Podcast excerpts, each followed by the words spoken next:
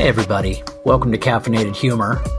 You know, one of the things that I kind of noticed after I began writing the blog, Caffeinated Humor, was that there was a few people that would single me out and say, you know, you're an asshole. And they acted like that was really going to just sting me to the quick.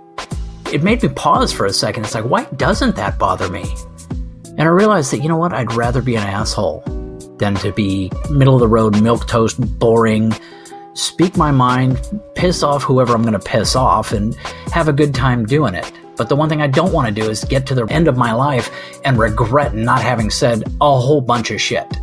So, with that in mind, today's post is about someone called me an asshole, and I began looking into let's get some some measure of you know comparison here. What is a true asshole like? So I began doing my cheap internet research, and this is what I came up with.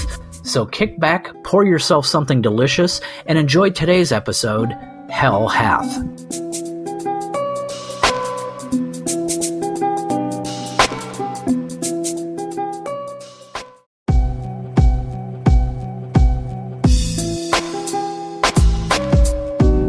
So I am an asshole.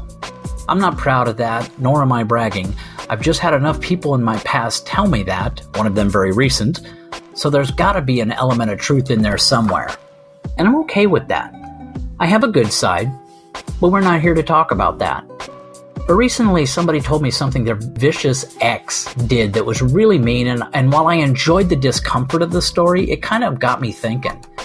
I mean, if I'm an asshole, what is the most vindictive thing I've ever done to an ex? It would make sense to me to go wickedly juvenile when dealing with an ex lover if I'm such an asshole. So I racked my brain. It wasn't that hard, I racked pretty easy. And I came up with a couple things, but were they really that bad? Compared to what? So, for a little bit of context, I texted a select group of friends for their thoughts. And here's what was offered. Number one, upon seeing her ex, now ex husband's girlfriend driving by, this woman, uh, codenamed Esmeralda, followed the poor slut around in her car till she pulled over, then made her follow Esmeralda home, where she forced her to look at wedding photos and pictures of the kids at their school events of Esmeralda her and her husband and the family until the misguided tramp broke down crying.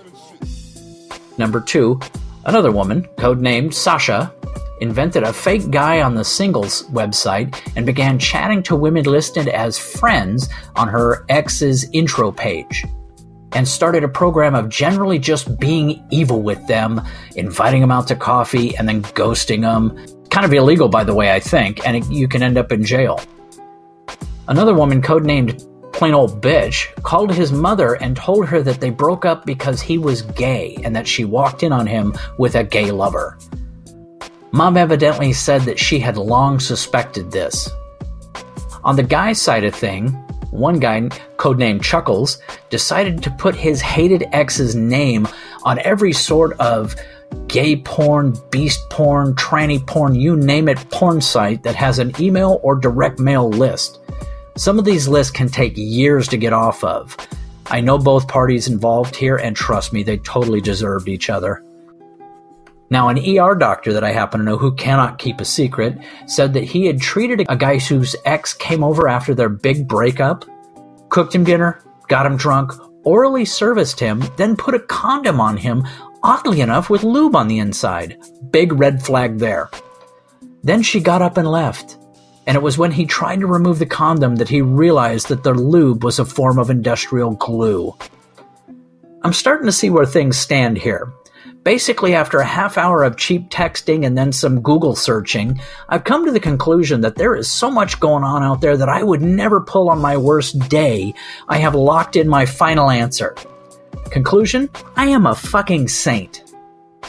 P.S. Just don't ever ask anybody I've ever dated. There's no reason to bring them into this. I hope you enjoyed today's offering. If you want more, can't get enough, listen to more episodes.